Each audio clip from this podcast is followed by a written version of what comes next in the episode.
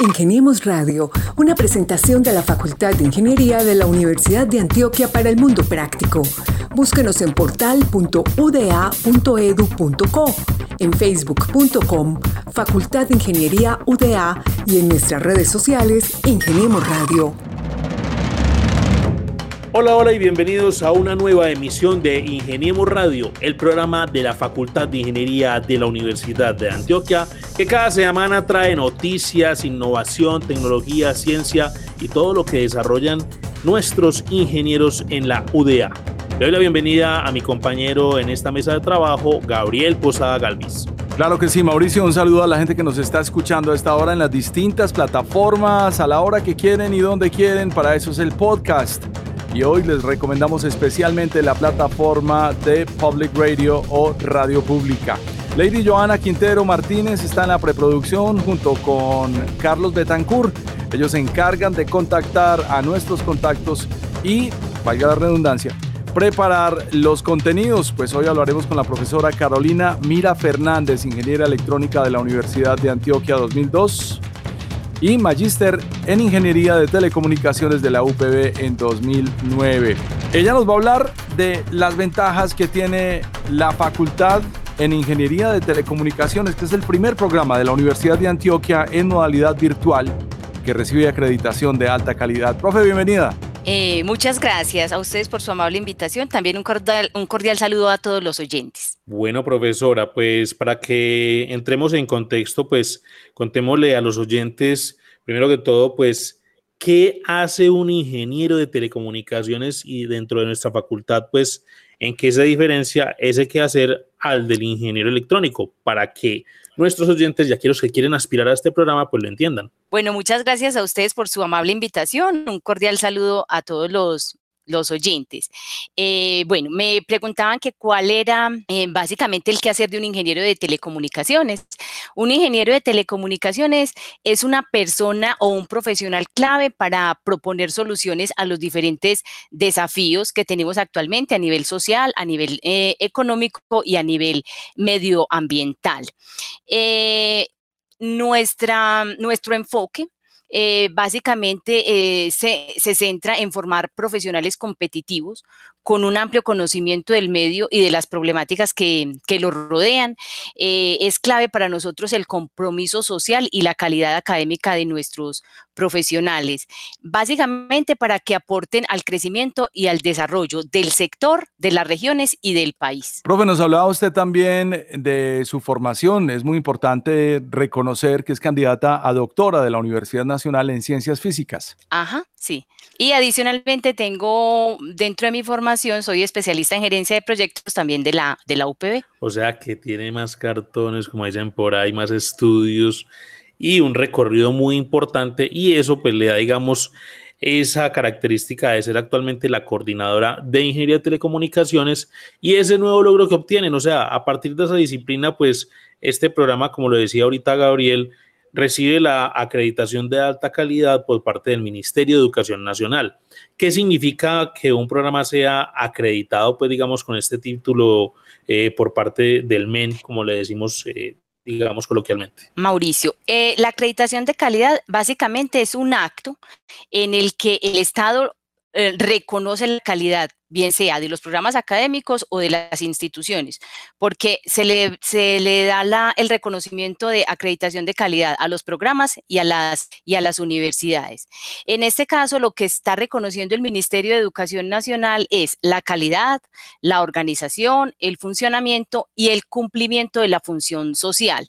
Em, el proceso que nosotros llevamos a cabo es un proceso eh, previo denominado autoevaluación y es un instrumento muy importante porque nos permite hacer un mejoramiento continuo de los procesos en los programas de pregrado, en este caso en la modalidad virtual. Eh, este este mm, reconocimiento eh, que nos hace el Estado es un logro muy significativo eh, porque somos el primer programa de la Universidad de Antioquia en ser acreditada en la modalidad virtual y somos el primer programa a nivel nacional eh, de ingeniería de telecomunicaciones en la modalidad virtual también en ser acreditado. yo quiero hacer un reconocimiento también a la universidad que desde el año 2002 definió y se, y se mm, vinculó con estas nuevas metodologías de educación apoyadas en TIC para la formación de profesionales. El compromiso en su momento era la ampliación de cobertura con calidad llevando eh, los programas académicos a las diferentes subregiones. Inicialmente, la, universidad creó dos programas, tres programas, perdón, Ingeniería de Telecomunicaciones, Ingeniería de Sistemas e Ingeniería eh, Industrial bajo la metodología de mm, modalidad virtual o a distancia en su momento. Hay una feliz coincidencia en el año 2002, según lo que alcanzamos a leer. Usted se estaba graduando de Ingeniería Electrónica en la Universidad de Antioquia y en ese momento el Ministerio de Educación estaba otorgando la acreditación de alta calidad por seis años y digamos que ha pasado mucha agua bajo el puente, profe, en estos 18 años. Quisiéramos escuchar en qué ha cambiado también la modalidad virtual y con estos tipos de pandemia, ¿qué enseñanzas hemos aprendido? Bueno, eh, Gabriel, el programa fue creado en el año 2002, pero nosotros iniciamos en el 2005. Iniciamos actividades académicas en el 2005. Em, el programa actualmente tiene 169 estudiantes y hemos aportado a la sociedad y al sector de las telecomunicaciones 83 profesionales comprometidos pues con el, con el desarrollo, eh, comprometidos a nivel social, comprometidos con eh, las habilidades y la investigación en diferentes áreas pues, del, sector de telecomunicaciones. ¿En qué hemos cambiado? Nosotros inicialmente eh, el programa se ofrecía bajo una modalidad semipresencial y los estudiantes acudían a Ciudad Universitaria básicamente los fines de semana para atender a las, las clases.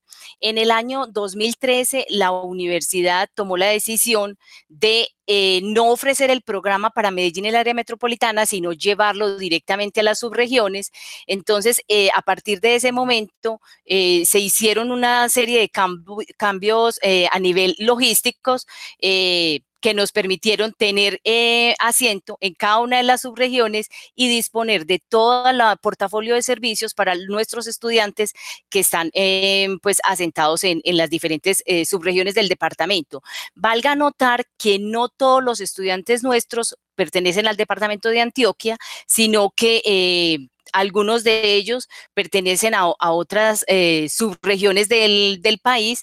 esto ha sido reconocido por el, Consejo Nacional de Acreditación, en donde resaltan como el compromiso social educativo que tenemos con la educación virtual en las diferentes subregiones. Tenemos em, estudiantes que provienen de Bogotá, Villavicencio, Montería, eh, Montelíbano, Cerete, La Dorada, Quibdó y otras subregiones del país, y otras regiones, perdón, del país. O sea, que se ha convertido en un programa nacional también. Eh, sí, sí, Mauro. Sí, es un programa que tiene eh, unas, unas condiciones bastante especiales porque le permite al estudiante dar continuidad a su, a su formación a nivel mm, profesional desde las diferentes eh, subregiones. Ustedes me preguntaban anteriormente cómo con esto de la, de la pandemia, con esta de la coyuntura eh, que, ha permitido la modalidad virtual? Pues la modalidad virtual le ha permitido a los eh, jóvenes y bachilleres básicamente oportunidades para tener un aprendizaje inclusivo y de calidad y dar continuidad a su formación a nivel profesional desde sus diferentes eh, subregiones. la particularidad nuestra en la modalidad virtual pues normalmente como lo hacemos es que algunas de las actividades evaluativas las hacemos en las sedes y seccionales de la universidad. En este momento, pues por la coyuntura, todas las actividades evaluativas las estamos haciendo a nivel virtual, pero de manera regular los estudiantes acuden a las sedes y seccionales y hacen uso de los diferentes espacios y la oferta que, que tiene la universidad para cada uno de ellos. Profe, de acuerdo a esa aclaración que usted hace, pues con lo que le preguntaba a Gabriel y es, la pandemia, ¿qué nuevas dinámicas trajo? Pues usted lo acaba de aclarar y es, anteriormente hacían algunas evaluaciones y los estudiantes de las regiones pues se podían dirigir a algunas sedes seccionales. Hoy en día pues, lo están haciendo digamos que 100% virtual, como debería ser. Se podría pensar en que a futuro, y es decir, dentro de uno o dos semestres, se siga haciendo siempre así, o sea, que el estudiante ya no tenga que moverse de su casa para ninguna instalación universitaria, sino que también los estudiantes y los profesores se acostumbren a que todo ser virtual y a que también, lógicamente, los profes confíen en esa disciplina del estudiante para responder las evaluaciones. Eh, ese podría ser uno, uno de los retos eh, a futuro. Yo, yo pensaría que, que no tan a corto plazo, porque la universidad tendría que hacer algunos ajustes, pues como de, migrar como todo el tema evaluativo y demás. Eh, para, para, que los estudiantes tengan toda la oferta virtual. Pero, pero más allá de eso, es que la universidad y los espacios que brinda la universidad aportan eh, en, la formación eh, integral del, del profesional. Entonces, creo que de manera armónica el modelo pedagógico que nosotros hemos ido implementando contribuye en esa formación y podríamos ir gradualmente yendo, eh, ir más bien hacia, hacia una virtualidad completa, pero, pero como tal, ese sería un, reto a, a mediano plazo, pensaría yo. Desde luego que la virtualidad para la formación educativa depende de las industrias TIC, de la tecnología de la información. Y para este año 2020 hay una proyección de un crecimiento muy interesante en América Latina. Se dice que el crecimiento de las TIC será de más o menos un 7% en América Latina. Si lo desglosamos por países, el que menos crecerá será México, que es apenas un menos 1.7%, y el que más crecería sería Argentina, al 24%. Sin embargo, Colombia sigue creciendo en el mejoramiento y el consumo de las herramientas de tecnología de la información. ¿Cómo ve usted ese panorama para el año 2021, profe? Gabriel, esa es una una componente bastante interesante para nosotros, hace parte de, la investigación. Actualmente nosotros tenemos un grupo de investigación categoría en conciencia y estamos centrados pues como en todas esas tendencias mundiales que están revolucionando las TIC y en particular en el grupo de investigación estamos trabajando, entre otros, en inteligencia artificial, el tema de Big Data, tecnología 5G, Internet de las Cosas y hay un aspecto muy asociado a todo este tema investigativo, nosotros estamos actualmente llevando a cabo una actualización curricular con miras pues como a sumarnos a todas estas tendencias mundiales. Profe, eh, pues de acuerdo a lo que usted nos contaba ahora, pues sobre el quehacer del ingeniero de telecomunicaciones y sobre, pues digamos, toda esa cantidad de estudiantes que han pasado por las aulas y que hoy en día, pues digamos, yo no sé si hasta el 100% están empleados, no sé si la, la cifra es tan, tan real y tan total, pero ¿en qué se están desempeñando esos egresados que ya han pasado por ingeniería de telecomunicaciones virtual y realmente qué es lo que están haciendo pues para construir país. Eh, eh, Mauricio, precisamente ese es uno de los aspectos positivos que resaltó el Consejo Nacional de Acreditación. El 100% de nuestros egresados están caracterizados e identificados. Eh, nosotros tenemos em, para cada uno de ellos, pues tenemos cuál, eh, es el área en, la cual se están desempeñando y cuál sería, pues, como el impacto em, de, su, desempeño para la sociedad y para el sector. Básicamente tenemos... Eh, eh, empleados en el sector de telecomunicaciones, tenemos un porcentaje bastante significativo de emprendedores y tenemos profesionales que están cualificando su formación profesional haciendo eh, maestrías y doctorados. Básicamente tenemos el 100% de nuestros egresados ubicados en el sector de las telecomunicaciones. Profe, estamos hablando de números realmente muy pequeños comparados con otros países que tienen un desarrollo de las tecnologías más avanzado. Estamos hablando de 61 estudiantes, al menos desde el inicio de la labor académica en el año 2005. Pero esto está tendiendo más hacia una expansión y no solamente en esta facultad, ni en esta universidad, ni en esta ciudad, en todo el país y en toda América Latina.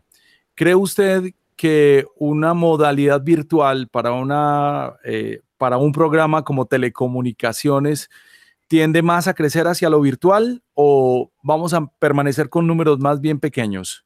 Yo creería que, con esta coyuntura eh, se ha desmitificado, Gabriel, la virtualidad.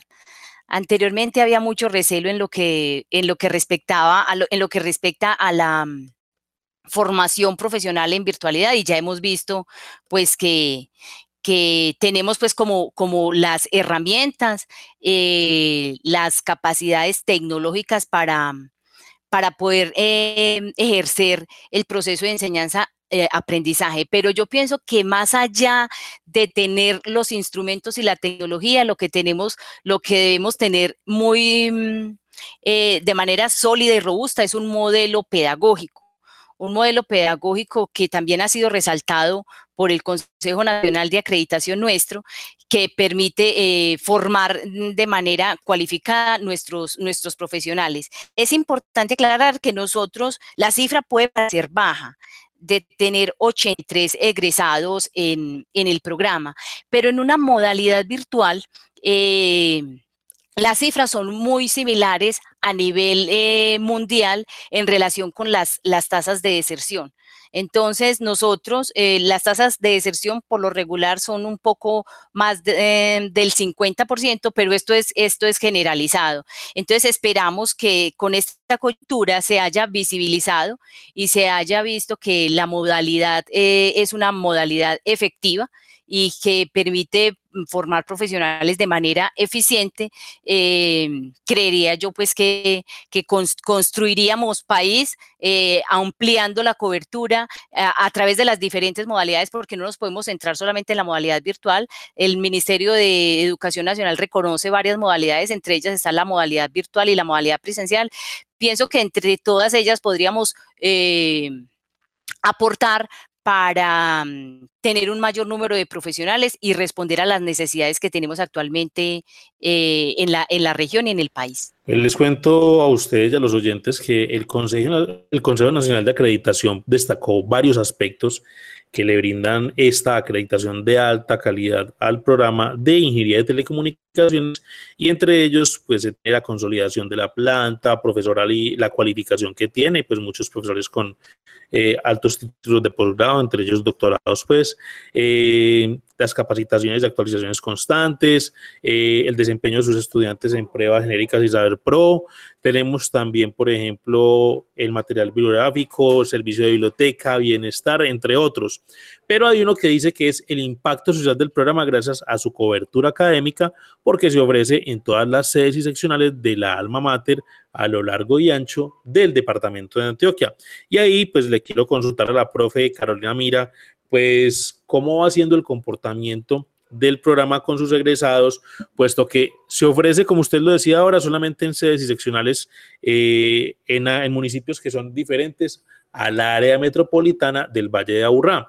Y una de las propuestas de la universidad es que el estudiante, pues lógicamente, se quede en su región para que revierta ese conocimiento, mejorando la calidad de vida de sus comunidades.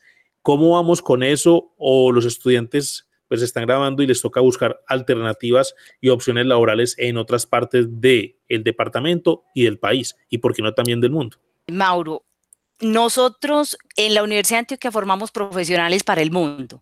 Sería muy importante que el, que el egresado aportara a la, subregión, pero no lo podemos restringir a unas fronteras mm, del territorio porque el, e, este, esta formación y e, en particular esta disciplina es, es bastante innovadora y, mm, y permite que el profesional se desenvuelva a nivel, a nivel mundial y a nivel global. Entonces, eh, sería muy importante ese aporte, pero no lo podríamos, no lo podríamos limitar pues como a quedarse propiamente en una subregión.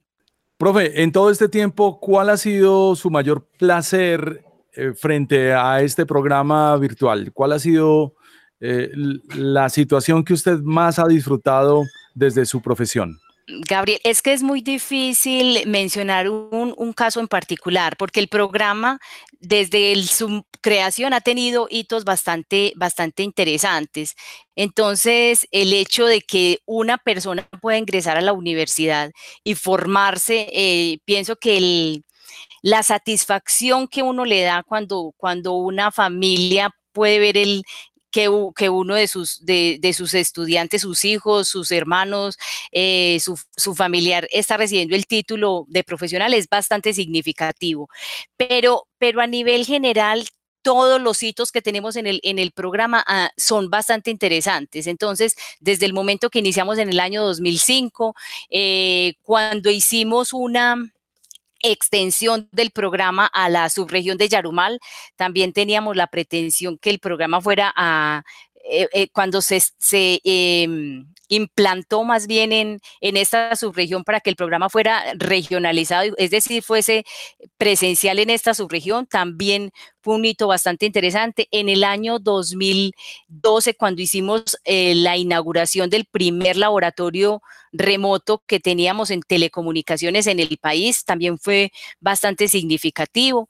En el momento en que terminamos el proceso de, de, autoevaluación, porque fue un, proceso bastante dispendioso. No teníamos ni no contábamos con, con unos lineamientos claros, porque normalmente los programas que se, acredita, se acreditan son los, ah, o cree que se acreditaban, en su momento eran los programas presenciales, entonces nos tocó ajustar el, el, el modelo eh, de autoevaluación para un programa virtual.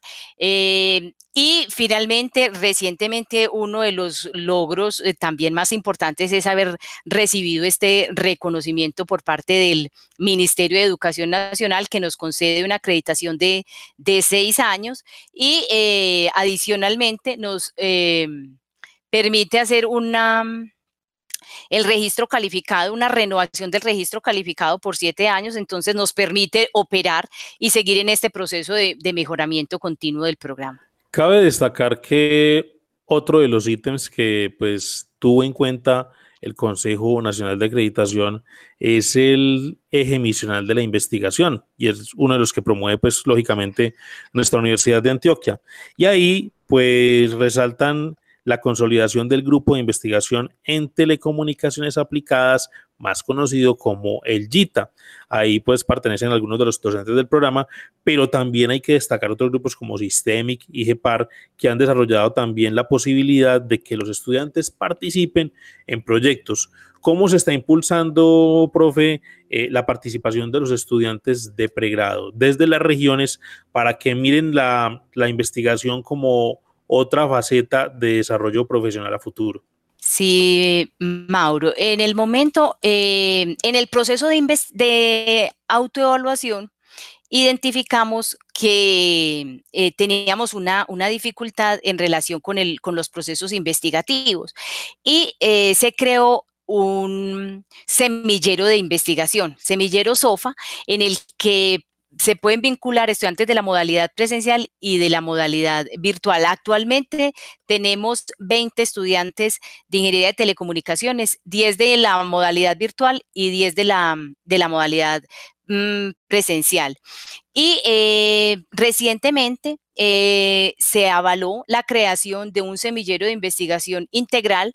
Este aplicaría para todas las subregiones del departamento y para todos los programas. Entonces pienso que de cierta manera se crean como las semillas y se aporta para la consolidación de diferentes aspectos y la formación de, investigadores em, en, la, en la modalidad virtual. Ingeniemos Radio. Yo, sí quisiera expresar mi, agradecimiento, Gabriel, a, la universidad, a los directivos, al decano de la Facultad de Ingeniería, al señor vicedecano, a todo el personal administrativo, docentes, eh, profesores, estudiantes, empleados, todo el personal adscrito a la, al área técnica de soporte y de apoyo por su gran eh, labor, por su excelente trabajo, por las decisiones estratégicas que entre todos hemos tomado para alcanzar esta meta. Este logro ha sido posible gracias pues a la convicción de la universidad, a la dedicación, al amor, al compromiso por lo que nosotros hacemos con la modalidad, por la universidad y por la formación eh, integral y de calidad de nuestros estudiantes a la profesora Carolina Mira Fernández. Ella es la coordinadora del programa de Ingeniería de Telecomunicaciones Virtual. Pues muchas gracias por acompañarnos en esta emisión de Ingeniemos Radio. Lógicamente, felicitaciones a todo el equipo y a todo el departamento de Ingeniería Electrónica y de Telecomunicaciones por este nuevo logro. Y pues lógicamente lo que viene ahora es sostener esa acreditación seguir trabajando duro, seguir trabajando muy fuerte para una mejor calidad, aumentar la calidad de los programas de pregrado y lógicamente pues también los posgrados que integran a esta unidad académica de la Facultad de Ingeniería. Profe, muchas gracias por estar con nosotros. A ustedes muchas gracias, que estén muy bien. Tenemos Radio.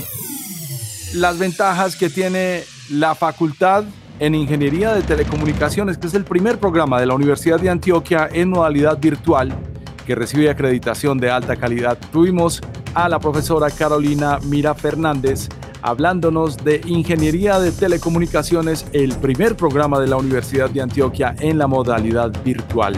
Eso es todo por esta semana. La próxima, más invitados de los más tesos de la Facultad de Ingeniería de la Universidad de Antioquia. Mauricio. Así es, Gabriel. Manejamos dos ejes misionales en esta emisión, la docencia y la extensión. Eh, factores fuertes en el trabajo que realizan los profesores, estudiantes y egresados de la Facultad de Ingeniería. A ustedes muchas gracias por acompañarnos en esta emisión de Ingeniemos Radio. Los esperamos en una próxima oportunidad con más contenidos de interés sobre lo que hacen los ingenieros de la Universidad de Antioquia. Muchas gracias.